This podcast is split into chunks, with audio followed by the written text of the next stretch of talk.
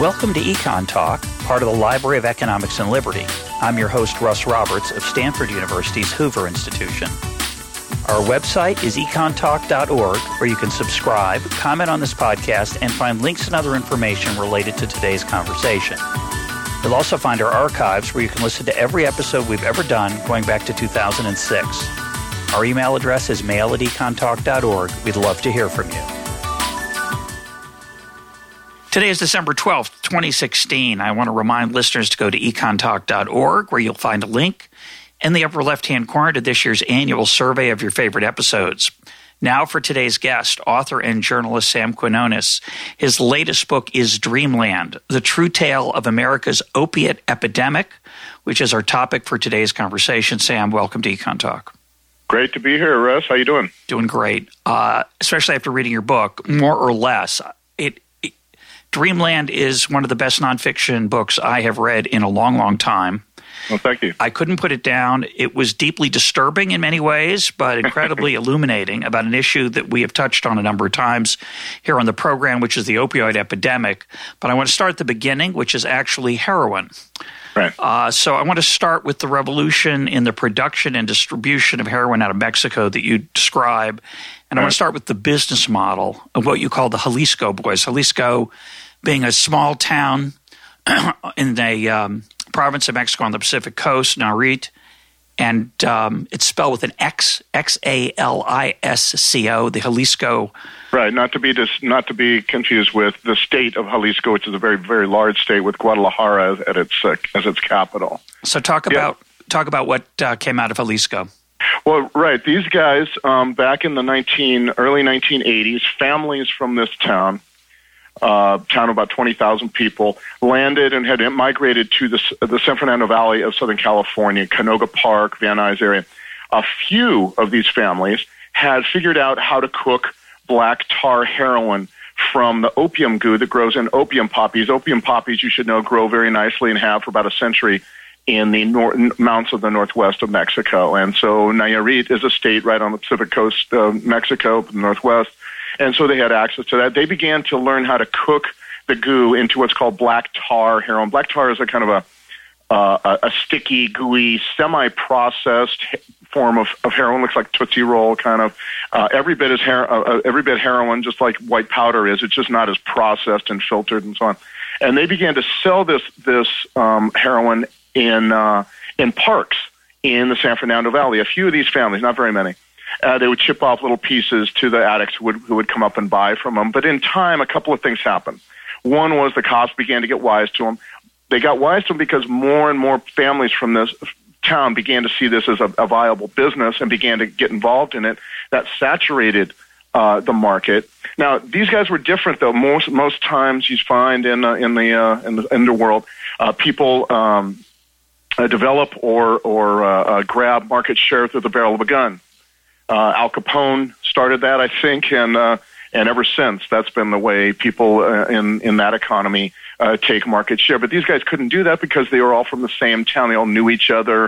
A lot of them were related. Sometimes they had uh, they gone to school together. They everybody knew where each other's mothers lived, so they couldn't use that method. And they so they developed another uh, method, and this really led to the system they developed, which was a, a form of uh, selling heroin that resembled very much pizza delivery.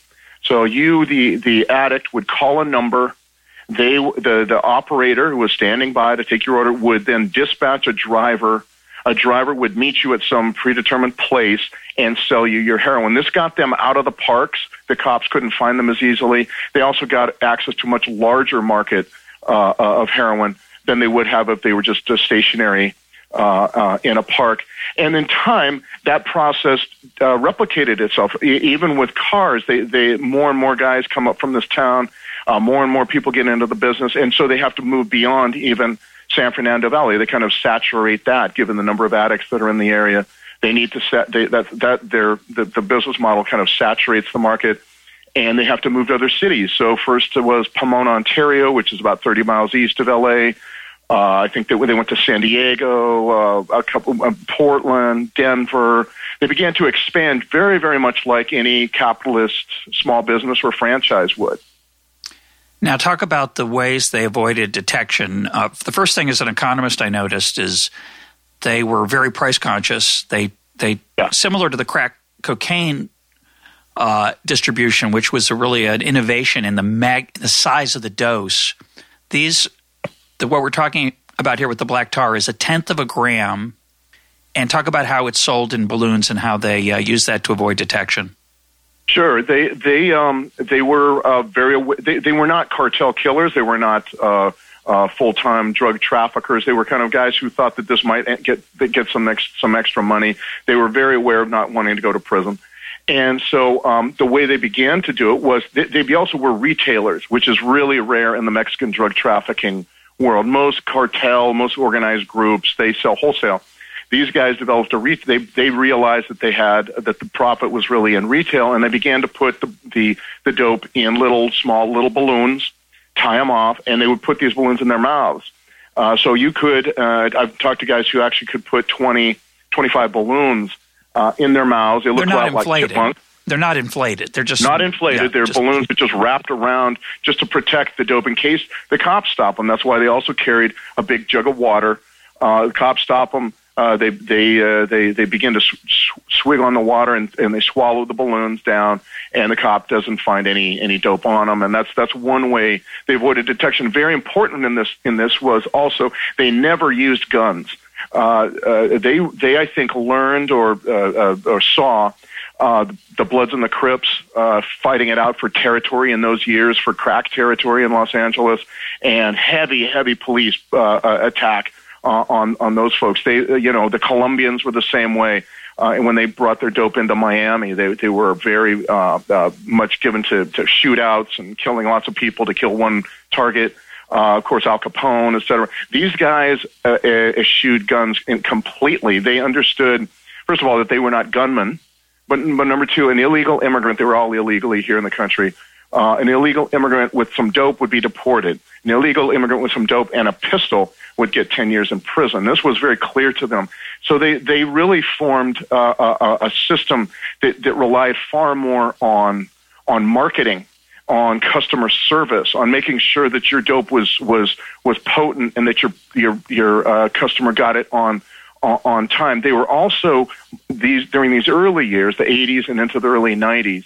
They were marketing. They were working during a time when the numbers of addicts, the, the, the demand was really small. And so they would go to a new town, say Salt Lake or Portland, and a few of the crews, few of these crews would get there. They'd compete among each other, but in order to take customers from each other, they couldn't kill each other. So they had to out, you know, market and, and do a better job of customer customer service uh, because because they couldn't kill each other. And so they they became master marketers first uh, um, very early, uh, very early on, and it, and and this was also part of their way of of developing a market. They develop personal relations. They give you uh, 50 free balloons if you brought them five new customers. Uh, if you bought from me uh, six days of the week, I give you a free one on Sunday. These kinds of come-ons and gimmicks free and, samples. And, and that kind of thing were part of their part of their business.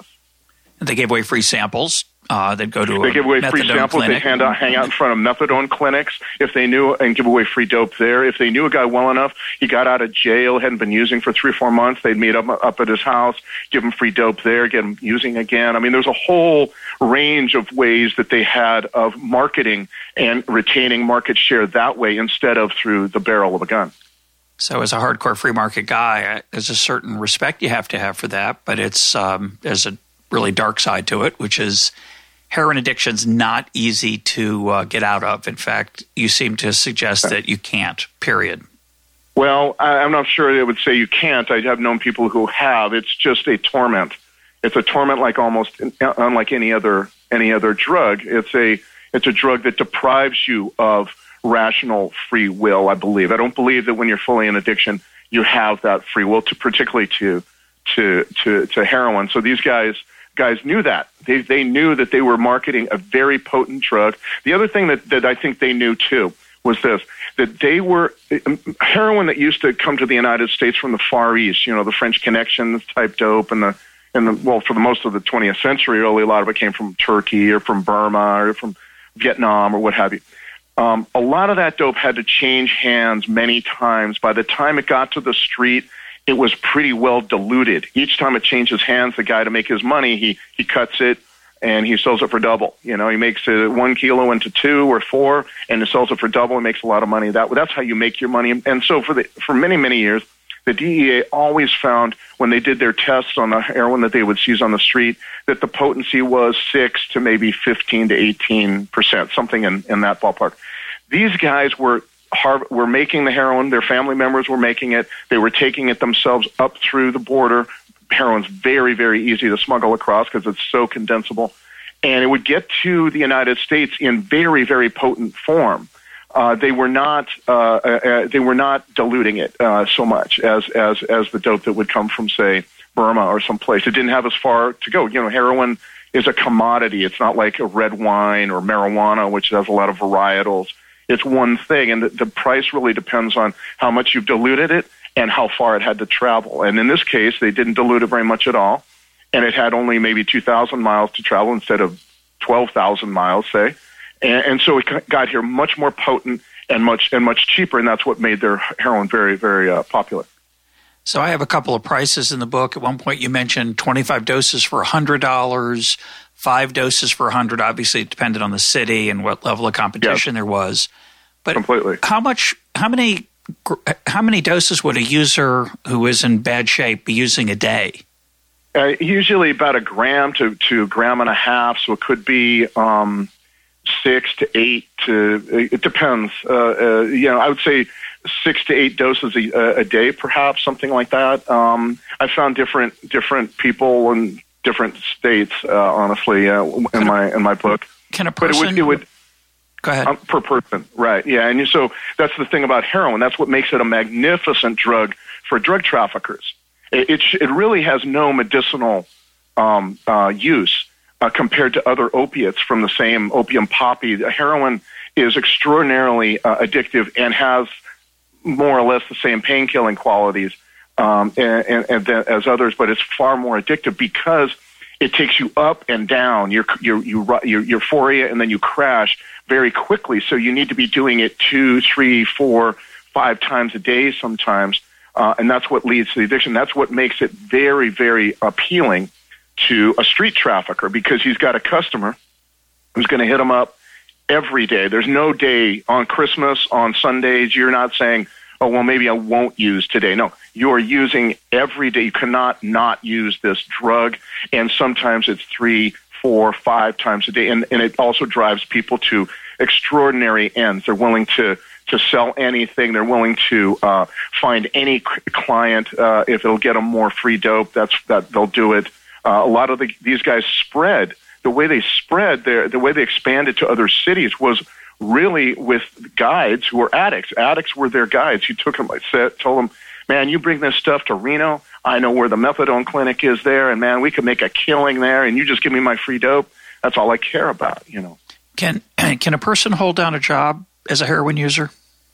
Uh, you can, uh, and what I found was that these guys changed that. Though I met guys, for example, addicts who would say, back when it was hard to get, I kind of had uh, back when heroin was more difficult to get um, and was it was far more expensive and was far more diluted. I I was able to do uh, more with my life. I was able to hold on a job more or less, uh, relative, you know, more or less handle of uh, family responsibilities and this kind of thing. Uh, because it was hard to get, it was either really expensive or the places that I had to go to get it were dangerous, like some you know forbidding little bar or some uh, strange, uh, un- unappealing motel or housing project or what have you. Uh, but once it, these guys made it easy, that's when it just r- went off the rail- rails for a lot of these guys. So, so it made it easy in, in several ways. First of all, they made it cheaper. They would give you free dope from time to time to keep you using, and they were they all all it was was a was a was a phone call away. I remember I talked to one guy who had no legs. He had because of his long addiction, he had one day uh, frozen, almost frozen to death in, in a storm, has lost his legs. And so before these guys showed up, he had prosthetics. He had to hobble around downtown Portland three times a day to get his dope. To get his dope to, and, and he didn't know what kind of quality it was going to be. He thought they might, people would rob him occasionally. I mean, it was just a, a torment. These guys show up and it's magnificent. You know, these guys will they're a phone call away. I don't have to walk out of my motel to go hobble down down downtown Portland. Um, I will. I, they are cheap, and frequently they give me free dope. They're clean. They're not going to rob me. They're nice guys. They're polite. On and on like this. And it was almost like he said, of, as if I'd died and gone to heaven. These guys were the best dealers I'd ever seen. They gave me free dope. I could con them out of free dope, etc.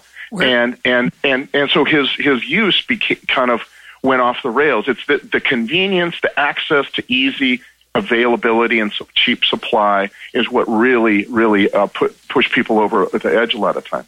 And of course, as you mentioned in the book, uh, none of these drivers, who are typically young kids, young men from this one town, um, they're not using. Uh, they're no. not. They don't sell to black people. They they're afraid of them for whatever reason. They're racist. They only sell right. to white people. Did they ever sell to fellow Mexicans? Because they need a Mexican community no. to hide no. among. No, no, that, no, they and didn't. Why not? First of all, me, first of all, in the Mexican community, the level of heroin addiction is microscopically small. I, I don't know too many now. In the Mexican American community, it's a little bit different. But um, even so, uh, this is a white person's problem all across the country. I mean, the, the pill problem, the, the opiate addiction problem is really white people. Um, no, they they are they are a rare breed in in the heroin world, uh, retailer the heroin retailer world, because most of the time up to up to then, and I've had many cops in different cities tell me this. Your typical heroin dealer was an addict. He was stationary. He was in a house. He was in a bar or motel or someplace. Um, and and he was very easy to arrest and very easy to investigate. The only problem was, yeah, back then no one bothered because it was such a small problem. These guys come along and and they are they don't use. They are uh, uh, they're in and out. They're very quick. They're they're not uh, you know hanging out. They're not partying. They're not causing a ruckus. Uh, they're not calling attention uh, to themselves, and and they don't hang out in one place. So, they don't have a bar or a house or something like that where they sell their dope. So, as you point out, there's a poignance and uh, credible poignance to the fact that uh, it's culturally uh, repugnant to these folks to to be a user. The yeah. idea that that they are helping often children, high schoolers, and teenagers get heroin is repugnant to them because they would not yeah. want their own children, of course, to be doing this. And yet they come anyway because it's very lucrative, and they come for very short periods of time. So talk about the motivation of these uh, the young men who come from this one town their cultural aspirations, their alternatives, uh, well, a little bit about what yeah. life is like in the town because it's, oh, it's very, it's very interesting stuff. That's that's what I I knew most about that when I started this book. That they come from an area. A lot of these folks, when the, uh, immigrants in general, when they come to the United States, they are not the poorest of the poor. They are people who have so they're kind of working class folks. They have some resources, some assets, but not not a lot. And uh, all around them, they are seeing people who are doing better um, by by going north. Uh, in the immigrants' case, to work as landscapers, say. In this case, you guys come north and sell sell sell heroin. But when they when they these guys come back home, the guys who've gone north, they set a new standard for achievement. That what you, in order to be seen as having um, overcome poverty, you now need to to be building yourself a house. For immigrants, Mexican immigrants all across Mexico, they build houses, hundreds of thousands of houses, maybe millions of houses all across Mexico because of that. And, and that becomes the norm, the standard by which you're judged because you are not interested in becoming American. You are not interested in in doing anything more than going home and showing the people who humiliated you when you were young that this is what I'm really capable of. This house that I'm building is what I'm really capable of. Now, that's the immigrant's impulse all across Mexico, I would say. I've studied this many years, wrote two books about it. I think this is a very, very important impulse. With when it comes to drug trafficking, the impulse is the same. It's just that the risks and the rewards are many times greater. And so you go north to sell dope, and you come home and you build a house that might take a, a, a regular immigrant nine years to build. You do that in nine months because you have the wherewithal, you have the capital. You don't have to build room by room, room uh, one room a year. You build it all in nine months, and and you build. Uh, you build nice things like wrought iron and automatic garage door openers and, and, and that, that kind of thing. What that does then is set the standard, set the bar very, very high for the other kids who are still poor in your town or still kind of scuffling and wanting something who no girl will talk to, who is not respected. Their, their dad's an alcoholic or their dad's just a scuffling sugarcane farmer. These guys now have to reach this level, not the, not the level of a, of a house that it takes nine years to build, but one that takes nine months to build. And a lot of these guys have available to them only the most dead end work in Mexico: sugar sugarcane farming, bakery work, uh, uh, butcher, uh, uh construction, uh, avocado farming, etc. These things lead nowhere in Mexico,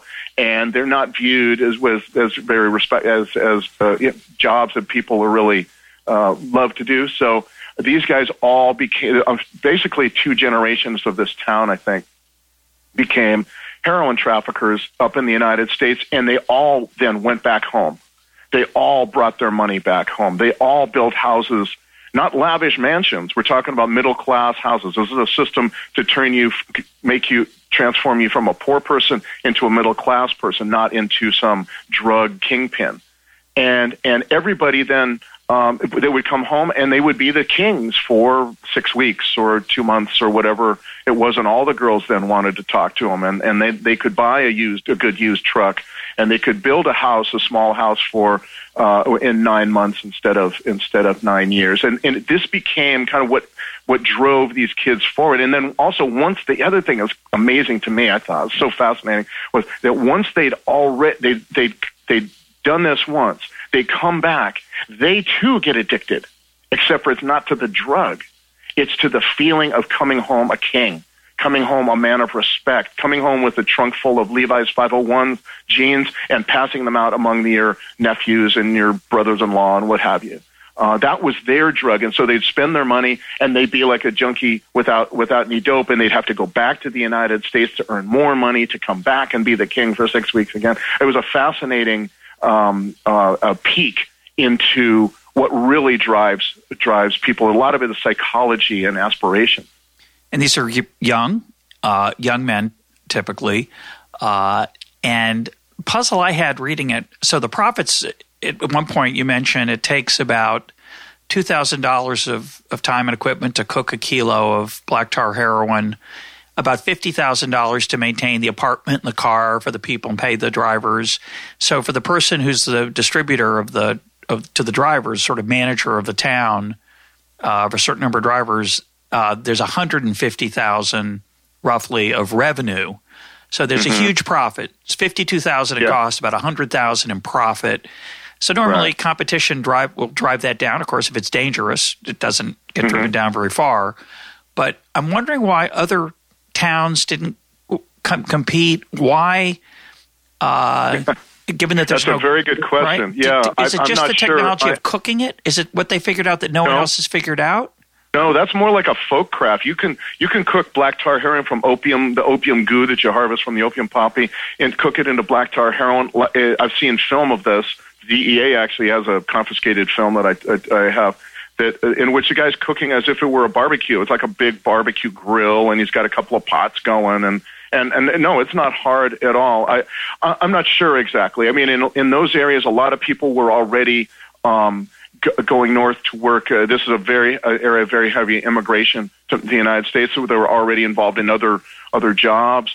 Uh, heroin is viewed again. Get back to kind of the the the way it's it's it's viewed in Mexico is that the low life, most low life, scuzziest back alley drug, and so getting involved in that is, it, um, you know, and it t- it does take, I think, um, a fair amount of of um, knowledge uh, of kind of uh, a breadth of knowledge that that is developed over many years, trial and error. There's no book. They didn't. They didn't use a book to to figure out this system. It's uh, what'll get you arrested. Let's not do that anymore, and let's try something else. You know, I mean, it was uh, so. I'm I'm not sure. I, I I know. I do know though that at a certain point, what what started with a few families had to expand to many many other families. So for the first 15, 20 years of the life of this thing, um, a lot of these guys, there was the same last names: Hernandez, Tejeda, uh, Garcia Langarica, a few others, uh, Diaz Bernal. These kinds of last names and they all were kind of were connected. They were all related uh, uh, uh, to each other. Sanchez family was a big one. Um, but then they had the, the DEA first figured these guys out in, in late 99 and 2000. And they held the first big nationwide bust. It was the first time, in fact, that when they busted these guys in a, in a thing called Operation Tar Pit, it was the first time that the DEA and the FBI had actually worked together on a, on a, and, and found a drug ring that, that was, went coast, coast, literally coast to coast from North Carolina to, uh, to Reno and Los Angeles and Phoenix, et cetera and uh, they arrested um, I can't remember now right now as I talk to you maybe 200 people. And with that the families that ran those crews had to find more labor. Uh, a lot of those people went to prison federal prison for some for significant sentences 10 15 years. Uh, so they had to, and so what they began to do was expand to new families, families that had never been involved. And at 2000, the year 2000, just as the United States is developing a very he- healthy appetite for for opiate um, opiates of all kinds, they have to now expand throughout. And so it's not so much just Xalisco and a few of the little villages around there. They sometimes have to take labor from towns in other counties and, and people that they know. And, and, and I found a few of those as well. But it, it, be, it happened because their labor source, their labor supply was, was in one fell swoop sent to, sent to, sent to prison. And, and so they needed to kind of uh, fill the ranks with, with new folks.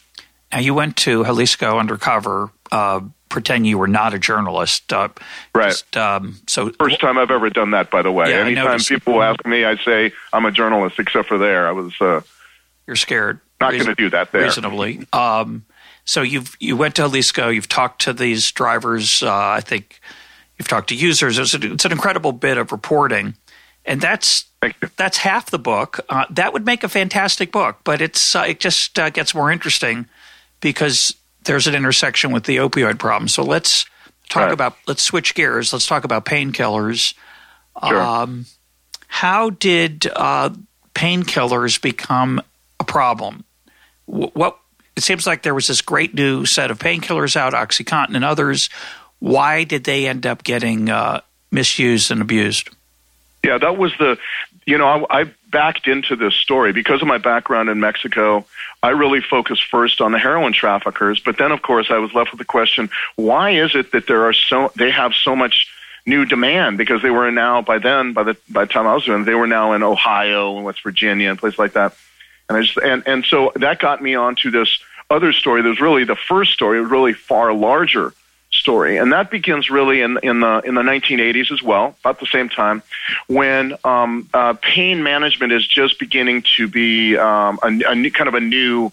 Uh, a discipline within medicine that you study, and a, a whole group of pain specialists began to um, uh, form a collective consciousness and began to believe that the, we were not treating pain correctly, that there were these pills, opiate painkillers out there, and doctors all across the country were uh, un. Uh, we're, we're, we're, we're unwilling to use these, and that this was not a reasonable uh, uh, proposition that these these pills ought to be far more liberally used. And and at first they made the argument uh, we need to use these for hospice care folks, people dying of cancer, whatnot, uh, in order to improve their last months on on Earth. Um, uh, what does it matter if they're addicted to these pills? Who cares if they're addicted to these pills if they also live the last three months of their lives pain free? And that made a lot of sense. That was a very logical argument that folks would die in utter pain because doctors were afraid they would be addicted. But these folks made a different argument. They, however, kept pushing. And that's probably uh, that's why we're here today. Um, they they didn't stop with just hospice care. Uh, they said they began to make the argument that virtually all of these pills these pills are we now know science now knows that you know 5,000 years of op- experience with the opiate po- opium poppy be damned. We now know that these pills are virtually non-addictive when used to treat pain, and so they began to push. They were joined in this after a while by certain pharmaceutical companies who were producing some of these pills. Main one being um, uh, uh, Purdue Pharma, which makes the pill OxyContin, and they be- took up the the call of these guys. I had one doctor say, if it hadn't if it hadn't been for the pharmaceutical for the pain specialists, the pharmaceutical companies would have had nobody to to to footnote to use to point to to say this is why we're doing these we're producing these pills. But it had not been for the had it not been for the pharmaceutical companies, they would these pain specialists would have would have been without a megaphone, and and so the the com- combination of those two together, particularly as the 1990s progressed, becomes very, very um, uh, potent. They they begin to argue that we're a country in pain, uh, virtually non-addictive now. When used to treat pain, we need to to to revolutionize our treatment of pain. And then and the game changer comes with, uh, as you say, OxyContin. OxyContin was a game changer for a couple of reasons. The main one, one was that, that it was promoted by Purdue Pharma almost the way you would promote an over the counter medicine to doctors with lots of giveaways and discounts. Very much, as I got into my research, very much reminiscent of the, the, the come ons and discounts and stuff that the Xalisco boys would use to sell their heroin um, to their patients and keep and um, to their I'm sorry their customers. Customers, yeah. And, yes, right. And, and and so they a lot of these kinds of come-ons and this kind of thing, and and uh, uh, they had a CD they gave away called "Swing in the Right Direction" with OxyContin. It was a bunch of swing band tunes, you know, and um, it was this new kind of approach to marketing uh, a drug, but it was an opiate, highly addictive. But they were using the the idea that these drugs were virtually non-addictive, which was gaining credence in medicine. They were helped also by medical establishments. Uh, JCAHO, that accredits hospitals, came up with the idea that now doctors should use pain, should consider pain to be the fifth vital sign. So that you should treat it just as you would treat pulse or heartbeat or that kind of thing. But uh, respiratory, you know, you, you, all these things should be treated the same, and therefore pain is something you should be always treating. There was a, pre, a, a patient evaluation, so there was this whole culture uh, around the idea that we were first a country in pain, and what's more, that we were not treating it properly, and finally that we had the tools, but we had just been afraid to use them, and that were that, that was these these opiate painkillers, and of course the new one was uh, OxyContin. And as you point out, millions of people who were in horrible pain weren't anymore. So that was that was the good side. Uh, yeah. The bad side was the promised non addictive aspect of OxyContin, which was the slow release part. The idea that yeah. it was contin continuous was supposed right. to dampen the addictive part. Uh, the two things happened. One, uh, people figured out a way to get around that by sucking off the coating that slowed the mm-hmm. release mm-hmm. or hitting it with a hammer. Uh, so that was problem number one. Problem number two is, I think, correct me if I'm wrong, that uh, there were people who got addicted anyway, even though it was slow release. Yes, right. They were following doctor's orders, and they would still get get get addicted. And um, and and part of the problem too was that along with the idea that these pills were no longer um, uh, uh, uh, addictive when used to treat pain, came the corollary, what was which was then that there's no limit on dose. So you began to see all across the country doctors, for example, prescribing enormous quantities of these pills for patients to take home with them after acute surgery, after acute for acute pain after surgery. Now this is pain that's probably going to last you oh, no more than three to five days. If it lasts more than five days, there's something else wrong. But they would prescribe 30 days, worth of like Vicodin or, or, or uh, OxyContin. These are common you know, Vicodin is another common uh, uh, opiate painkiller, and um, and so what happened is you, an enormous, and this was ha- happening all across the country. An enormous new supply was of opiates was created all across the country, and a, a fair amount of that, a good amount of that, leaked out into the black market. Uh, I believe this is uh, uh, uh, when when I was in Mexico. I believe that all drug stories were demand driven. And the drug scourges were created by demand for those drugs. Now, when I did this book, that this changed my mind. Honestly, it, I became to, came to think that really most drug problems begin because of excess supply, easy, cheap availability of a of a drug, and that's exactly what happened. What happened here? We have a new, a massive new supply of of, of opiate painkillers uh, from from coast to coast, all across the country, because it's doctors who buy into this idea. As a as a, a couple genera- again, a couple generations of doctors buy into the idea that they now need to very aggressively uh, prescribe these things to treat our pain, and and some some are pushed or pressured legally. You have to do this. If you don't treat pain, you can be sued. Some it's it's insurance pressures. If if we don't push people through our, our, our clinic. We won't be able to, to, to reimburse enough to make the keep the lights on.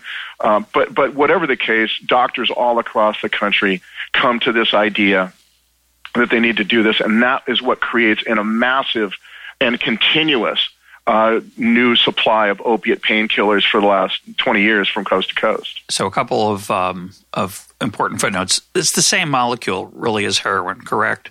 All of these are just it, variations. All, all, these drugs are derived from the opium goo, the opium poppy, the goo that the, the opium poppy produces. So they all have molecularly, their molecular structure is more or less the same. They have the same.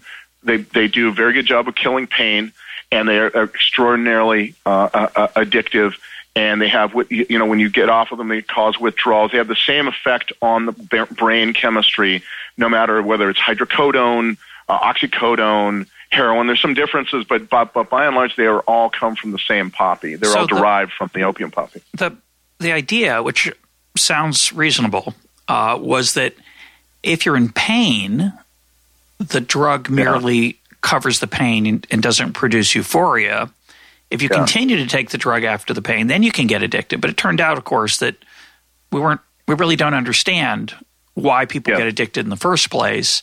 So it's not right. just pain is not sufficient to avoid addiction to these drugs, uh, evidently. It is for some people and for others it isn't. This is the problem. We we we we applied the fire hose approach. Right? You just blast everybody with opiates, and for some that's fine. And a lot of people probably are listening to this now go, "Yeah, I didn't have any problem with it." And it's probably true, but there's an awful lot of people who do, and it's figuring out who's who beforehand. That's the tricky question. Like, is this a person who who ought to to uh, to get this much? And and and doctors were not doing that. A lot of doctors didn't have time to do that. Time is the crucial thing that we have lost in modern American medicine. You do not have time as a primary care doc in most parts of America to sit down and ask a, a, a patient all the questions that really will allow you to come to a really clear idea of whether or not this person should get this quantity. And then if that person should get this quantity over a period of time. They have shown, I think, there are studies that show that there is a um, very high incidence, uh, risk of addiction if you are given these drugs, exposed to these drugs, no matter who you are over, I, I believe it's more than 90 days. If you get 100 milligrams a day, more than 90 days, something like that. Um, I, I don't have it in front of me right now, but but the, the, the risk of addiction is very very high, no matter who you are. But but you know the problem is we we we applied the fire hose approach, but this is a very nuanced nuanced problem. Pain is a very very nuanced issue, and you got to spend time. It's individual. It's every person's different, and it does not uh, when you try to apply a fire hose to everybody, things just don't go well. So, just a couple of uh, data points from Wikipedia, which you can, I think, are consistent with the ones you mentioned in the book. It says yeah. uh, in the U.S., more than 12 million people use opioid drugs recreationally. In 2010, 16,652 deaths were related to opioid over- overdose. Uh, in 2007, about 42,800 emergency room visits occurred due to episodes involving oxycodone. So it's a serious problem, and in particular, uh, particularly tragic. Uh, young people in particular geographic areas where usage was access was much easier. Uh, just thousands of lives were ruined, and eventually and continue to be and continue by the way. this is something that you know the, the cdc just put out information that shows that we have now now more heroin related deaths uh, than gun homicides in 2015 as a country. I mean that's a, a spectacularly tragic uh, uh, tragic thing. It just mind blows my mind. So talk about um, talk about how the heroin distribution started to interact with the opioid uh, distribution. Sure. The, reason I write about the the Xalisco boys, these as I call them, these guys who developed this system for selling heroin uh, a lot like pizza delivery, is not because they're the only heroin traffickers from Mexico, uh, nor is it really that they're the only black tar heroin traffickers from Mexico. The reason I did I wrote about them was for two reasons. One was that, uh, really that they developed this kind of new way of trafficking that was based on marketing now very heavy on marketing, almost no violence, no violence at all. Just that the violence is bad. It can get us a lot of prison years. We forget about that. Um, but the other reason is because they, as they expanded, as they were going through this kind of capitalist expansion um, uh, uh, mode through the 1990s. They jumped the Mississippi River. They're the first ones to bring mis- uh, black tar heroin east of the Mississippi River in the history of that drug. Uh, according to the DEA, they're the first ones to jump the Mississippi River, and they do this. One guy, does, one guy who I interviewed in the book, does this in 1998. Now that's a crucial year because it's just at that moment when this pain, this revolution in pain management is really taking hold, and when in the area of Columbus to the north, Cincinnati to the west, West Virginia, eastern Kentucky, though that very, very roughly drawn area, that is the area where Purdue Pharma is first very aggressively promoting and marketing OxyContin. And you're finding now lots of people beginning to get addicted and all of a sudden, they land in an area, pure coincidence. There's no conspiracy here. They just happen to land in an area where for the first time they find a huge number of growing population of, of addicts and a growing demand. They don't, and so, um, so they are the first ones to recognize and then systematically exploit the coming market for heroin that this massive kind of fire hose approach to, to, to uh, prescribing uh, opiate pain pills uh, implies. Uh, and and they just hang out in Columbus, and they, the, the and they, they this guy tells me, you know, at first it was amazing. I was just doing this business.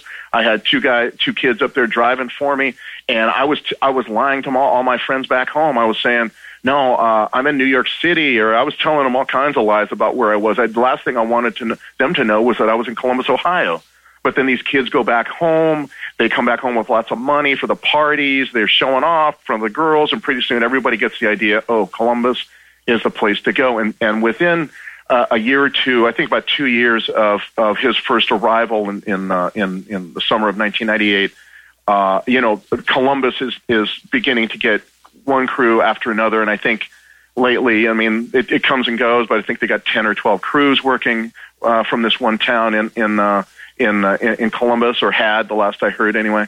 And um, and all, so so they and they begin to bring you know it's a fascinating it's a fascinating story. OxyContin is a game changer for for another reason, not just how it's marketed, but because before OxyContin, people would mess around with low dose Vicodin and Percocet, but those have acetaminophen in them. They have Tylenol in them. If you develop a large uh, uh, addiction to to those, uh, you will destroy your your internal organs.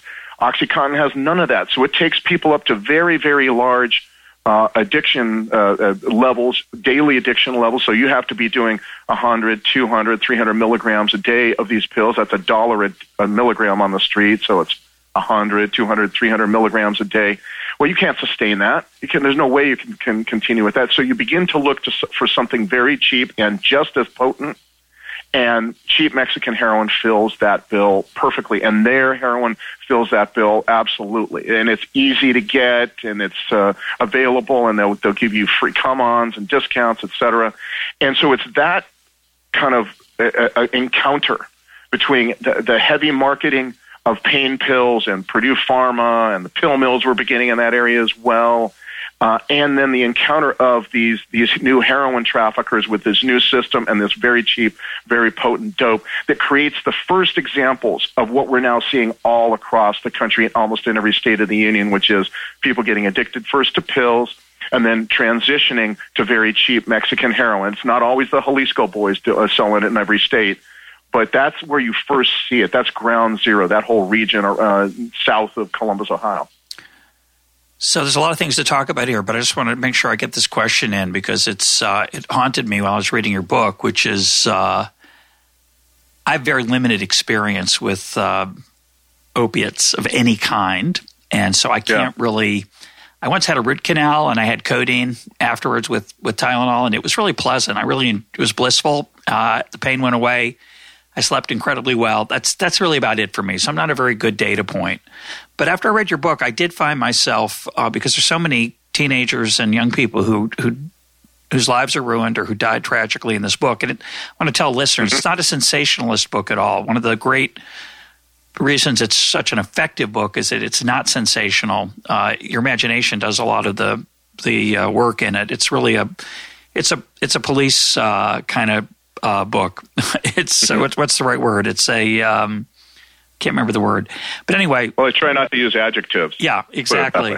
Um, it's a procedural book. So I, I found myself calling my kids uh, off at college and, and telling them, uh, you know, try to avoid these drugs if you need them. And my question is, and, and certainly stay away from if somebody offers you a balloon of, of black tar heroin for free, don't take it, uh, which is obviously pretty good advice. But I found myself wondering if they had surgery of some kind, and you'd give many examples of this where some kid in football team gets shoulder separation and he gets prescribed drugs by a doctor to take care of the pain, and he ends up dead. Uh, yeah.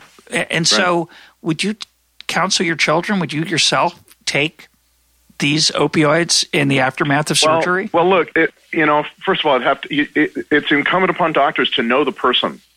Um, and know what they're and and so that is a big thing and know and parents for their them to know know their kids. With with with regard to athletics you're absolutely right. See uh, uh, this pain revolution has t- transformed football into a gateway to heroin addiction because football is a sport that creates pain. chronic pain creates pain. And um, and also it, it, along with that though there is very often the intense desire to get back on the field and this is not just the the, the coach this could be very oh, easily sure. the player and could be very easy the, the friends and the, the parents and the sure. siblings and all and my feeling is if there is a um, if there's that kind of injury the only, your body knows we all know if you get a shoulder separation or something, there's there's one way of curing that, and that is time. And you just have to make sure that you understand that you cannot continue for months to take these pills. Um, they they are not pills to be taken months. They are magnificent. I think doctors will tell you they are magnificent for post surgery surgery pain that lasts three or four days, and they just are. That's what they're made for, really, if you ask me, and for hospice care and some some small part of chronic pain. But but but if a doctor is saying, as as somebody told me when I had my appendix out, here's 60 Vicodin, 30 days worth of Vicodin, take as needed. That that you need to ask questions. You need to say what what's in Vicodin. Tell me that, doctor. Would you know? And and and why does 60? Why not six? If this is acute pain, why not three days worth instead of 30? days worth, say, you know. I want to um, emphasize, I want to emphasize this is not a medical program, of course. Anything we're saying no. here, folks out there, uh, take with many grains of salt. But um, I would just, uh, I would counsel everyone listening to be careful and to ask questions and to not yeah. um, take anything for granted. It's uh, it was it's a chilling, and, and, and to also understand that we need to be. One of the great things about this story of, that I learned was this story, doctor, doctors get a lot of blame for it, but you know, a big part of why this happened was because we Americans didn't want to be accountable.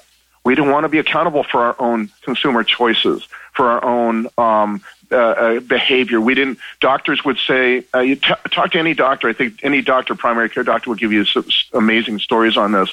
Uh, people come in, well, I have pain, doc. Well, doc says, well, you need to eat better. You need to exercise more. You need to start swimming. You need to stop smoking, et cetera. It's a bunch, bunch of things like that.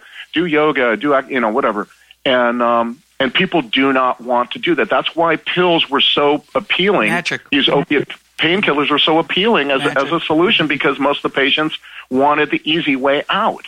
So I, and, um, I want to talk about we another, need to be accountable. I want to talk about another part of the problem. And yeah, I certainly agree that we have a certain cultural problem here with um, suffering, delayed gratification, you name it. We, oh, if we can avoid it, we want to we want to avoid it, which is human. We all understand that. It's one of the curses of being wealthy. But there, there's a piece of the story that was just extraordinary to me. I'm going to try to spin it out, and you can then fill it in.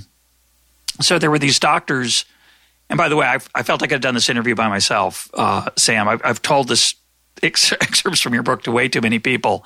Ask my, my family about it. They're they're getting a little tired of Dreamland. But um, but so these well, doctors, you. have got these doctors in what are called pill mills, particularly in areas yeah. of Ohio and Kentucky, West Virginia, depressed areas economically, people having trouble finding work, and the doctors set up shop. They're going to dispense a prescription every three minutes uh, because they want to make money. They're, right. they're, they're not reliable, honest doctors. They're just going to write prescriptions. They're going to say, "Are you in pain? Yeah. Yes, good. Here's a prescription." The pres- it takes three minutes, so you're doing about twenty patients an hour. People are lined up. Addicts and others are lined up to get at these drugs. Right. The, to see the doctor, I just want to talk about the financial side of this. To see the doctor is a two hundred and fifty dollar cash payment. Right. No insurance accepted. Correct. So you show up, you give the doctor two hundred fifty dollars that maybe you've stolen or fenced or whatever from whatever, and then uh, that gives you the, the piece of paper the doctor gives you gives you the opportunity to buy OxyContin, a supply yeah. that's going to cost about a thousand dollars for I forget right. how long a supply is. This three a month or three months. I can't remember. But a, a, mm-hmm. long supply could be a month. A month, let's say a thousand dollars. Well, you don't have a thousand dollars, but you do have a Medicaid card, and the copay right. for Medicaid is three dollars, which seems like a right. very nice, thoughtful thing. But what it means is is that the taxpayer is going to cover nine hundred and ninety-seven dollars of this. The addict's right. going to cover three, and then the punchline. That's interestingly about interesting by itself. And as an economist who's often talked about the value of cash, I can't help but note the irony that we give people Medicaid because we don't want them to have cash as a way to use it on drugs and alcohol.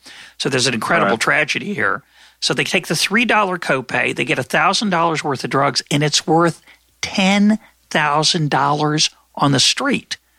Something like that, right? So, exactly. You know, this is the this is the, um, uh, the, the this is what happened in, in many parts of that area that I first that I talk about as ground ground zero, Rust Belt area, Appalachian area, and I believe one of the reasons for that was it because was because uh, uh, Purdue figured out that it was in those areas when they were first starting to market uh, um, uh, OxyContin, in those areas, doctors were already prescribing a lot of drugs, and the reason for that was because doctors had become the the uh, connection, the, the, the crucial element in navigating economic catastrophe. You needed a doctor to get workers' comp. You needed a doctor disability. signing off on you to disability, all those forms of disability. Now, for a long time, disability was uh, desirable because you got a you know SSI. It's desirable because you get a five hundred dollar check every month. It's not a lot of money, but I mean that's what people thought. The pill the pill revolution transformed the calculus of why you would want SSI or SSDI or what have you, because it gave you, as you said, the Medicaid insurance card.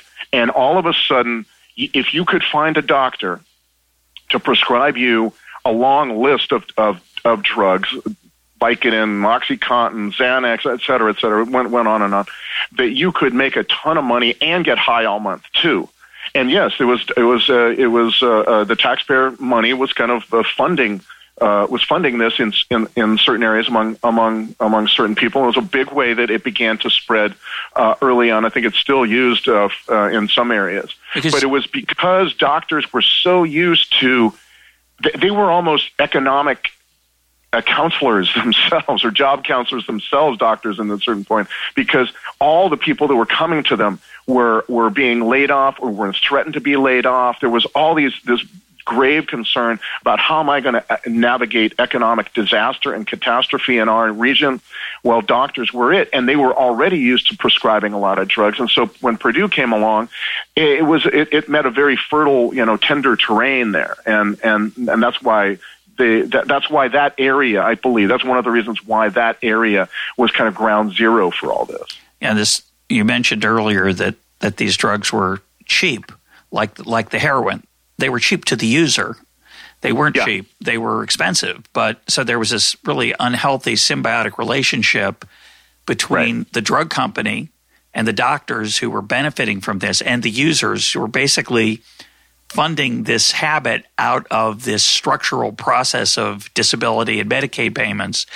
Right, and, and all of it dealing with subsidy. primarily, in my opinion, dealing primarily with, with economic cataclysm. I mean, these are areas where losing mainstay jobs, uh, never coming back, and um, this was a way of navigating uh, that. I would also say this, that, you know, what was interesting about this too, I thought, was that these pills were first presented and marketed as a boon to doctors. Docs, here's the solution to those patients who take up all your time that you don't have.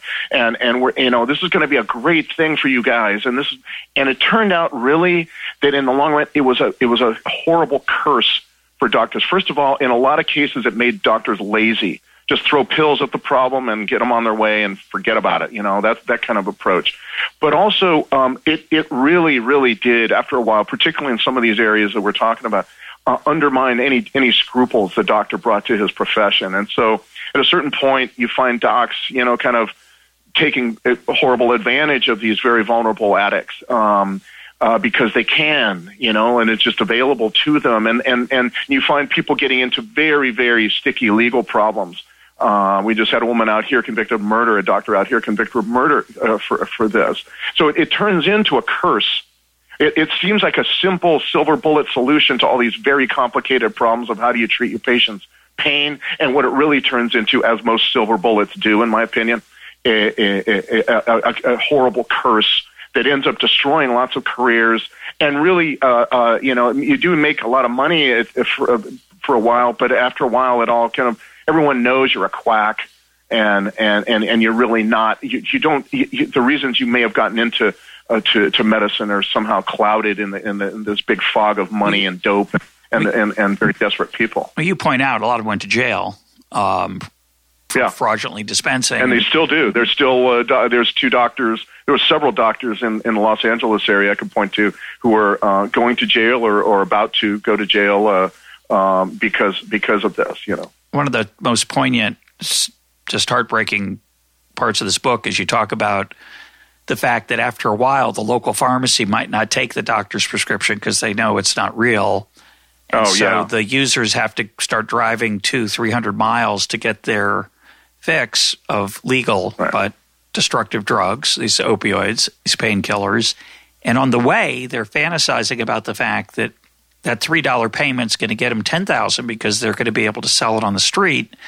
But they end up, of course, using it on the car on the way back and never really right. getting it, out of the you. Know, this is the this is the most most complete form of personal slavery, uh, opiate addiction that I think we know. Um, uh, in in America uh, today, apart from just prison itself.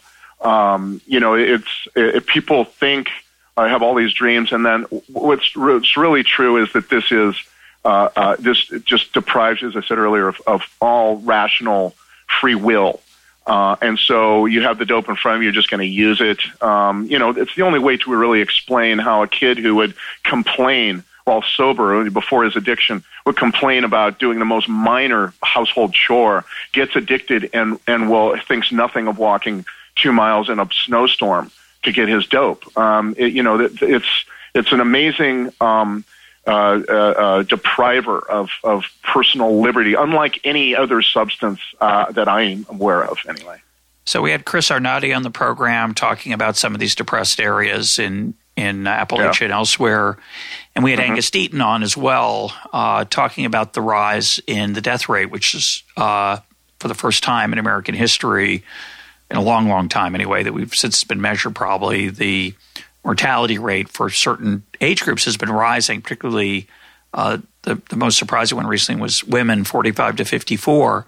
And yet your book is, is maybe it's because it's the most heart wrenching part is, is young people dying.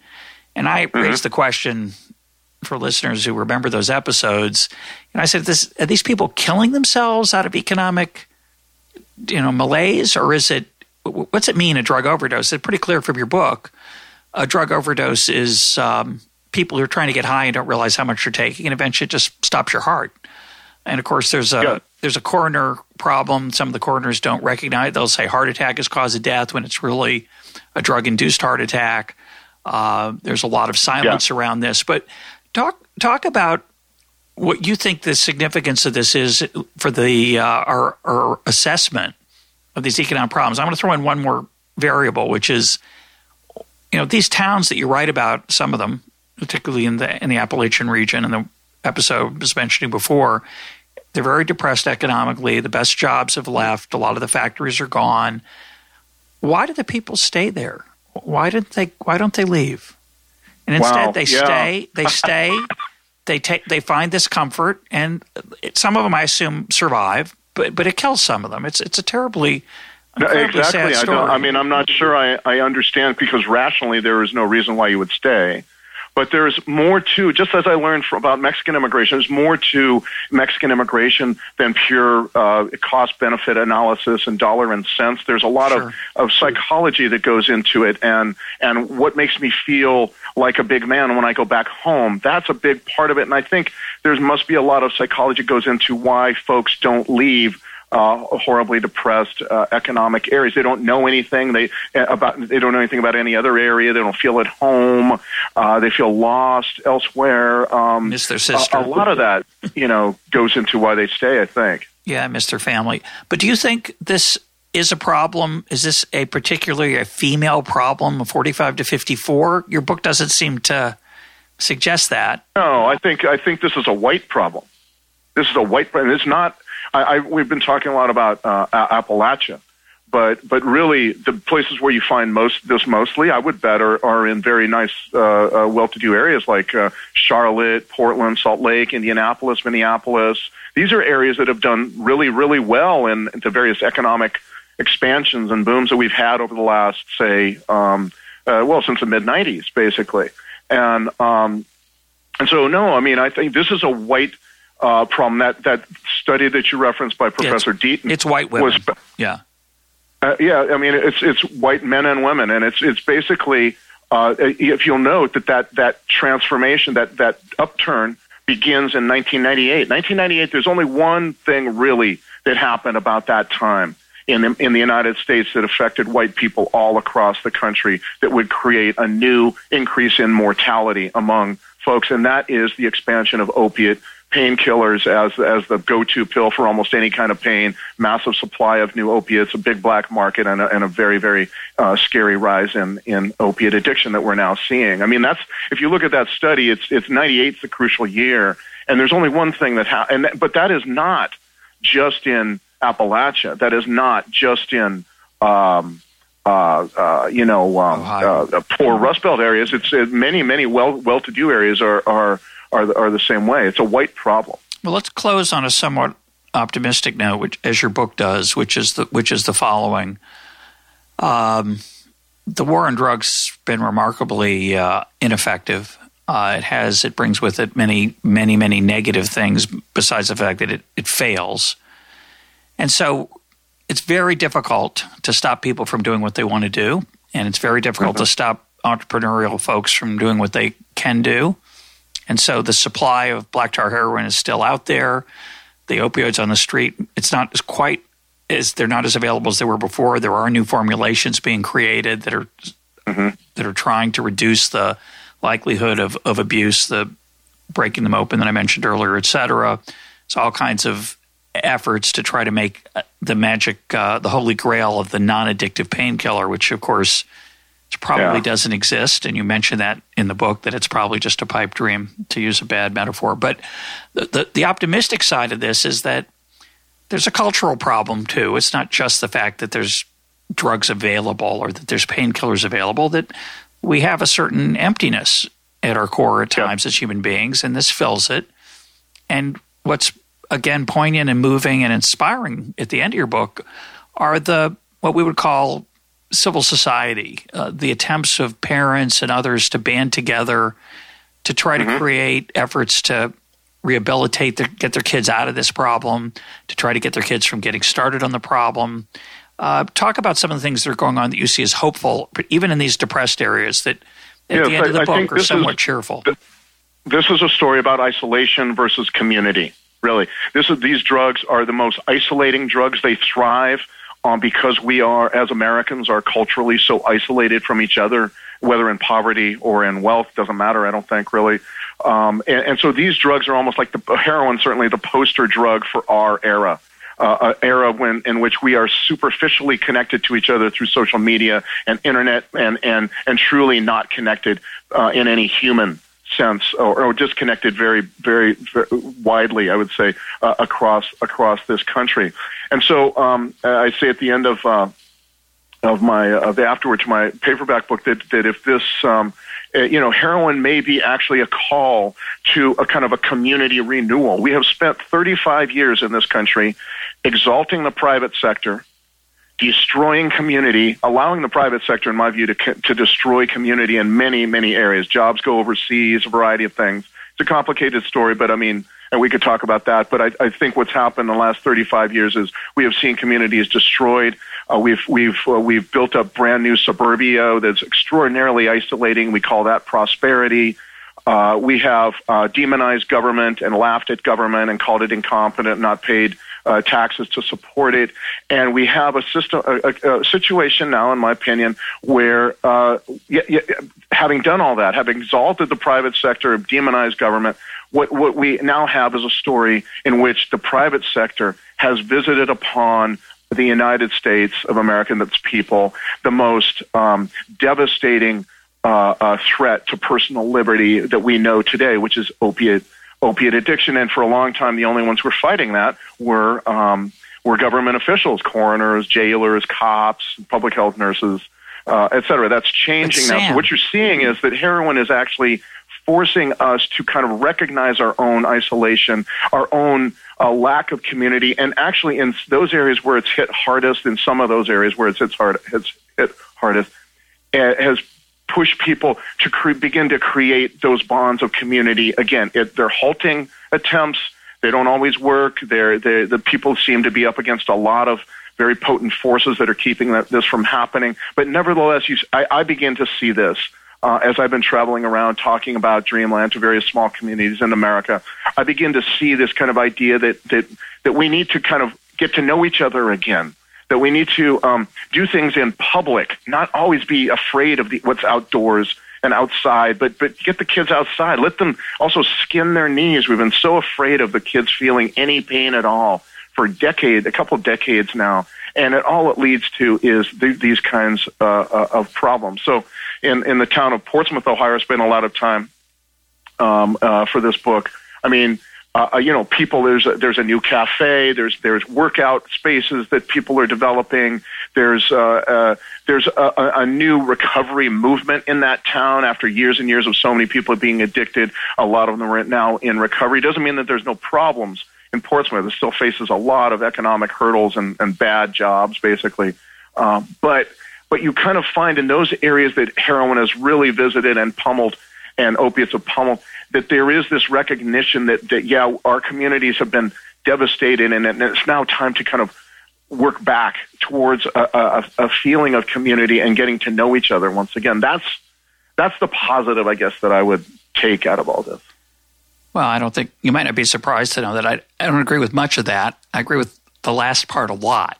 Um, and I would say is to listeners that I only found about two paragraphs in this book uh, that I didn't agree with, uh, which which is a very small number for for the average book I read like this. So I would just add that I don't think that the exaltation of the private market and the disrespect for government is is the root of the problem. Uh, uh-huh. It hasn't stopped government from getting bigger since uh, over the last thirty or forty years, and I don't think it's really the cause. I think the deeper problem is the cultural problem that you suggest. And I don't I don't think we should look to Washington or Columbus, which is the capital of Ohio, for that feeling of community. I think we have to create it ourselves from the bottom up rather than from the top down. No, I, I would agree with that as well. I think that that's certainly true. That that, that I, I, I was just telling a woman uh, uh, who wanted to come have me speak, and I uh, in, in a part of Ohio, in fact, I was saying, you know, my feeling is that that people in these counties, they have the answers, but for so long they've been laboring with uh, alone or uh, unaware of who else is working on these things, or maybe not with the proper budget, or a variety of issues. And it coming together, kind of finding that common ground, is um, a crucial. And, and, and the community feeling, getting to know. Sometimes, for example, public health and cops don't know each other. That's crazy in the one county, you know, you'll find people just won't really know each other that well or won't know how to work together. Well, clearly there's there's there's ground for those folks to come together and work on this topic and really really and through and there it's there where where the um the solutions I believe are are are already there.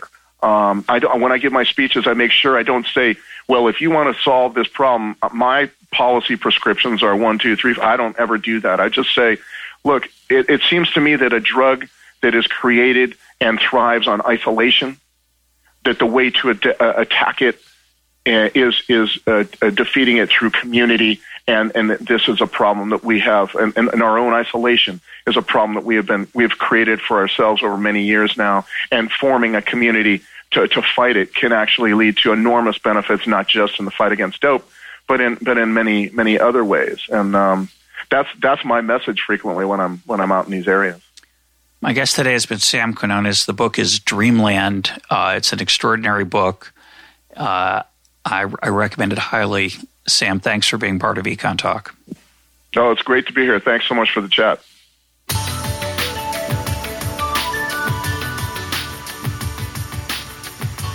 This is Econ Talk, part of the Library of Economics and Liberty. For more Econ Talk, go to econtalk.org, where you can also comment on today's podcast and find links and readings related to today's conversation. The sound engineer for Econ Talk is Rich Goyette. I'm your host, Russ Roberts. Thanks for listening. Talk to you on Monday.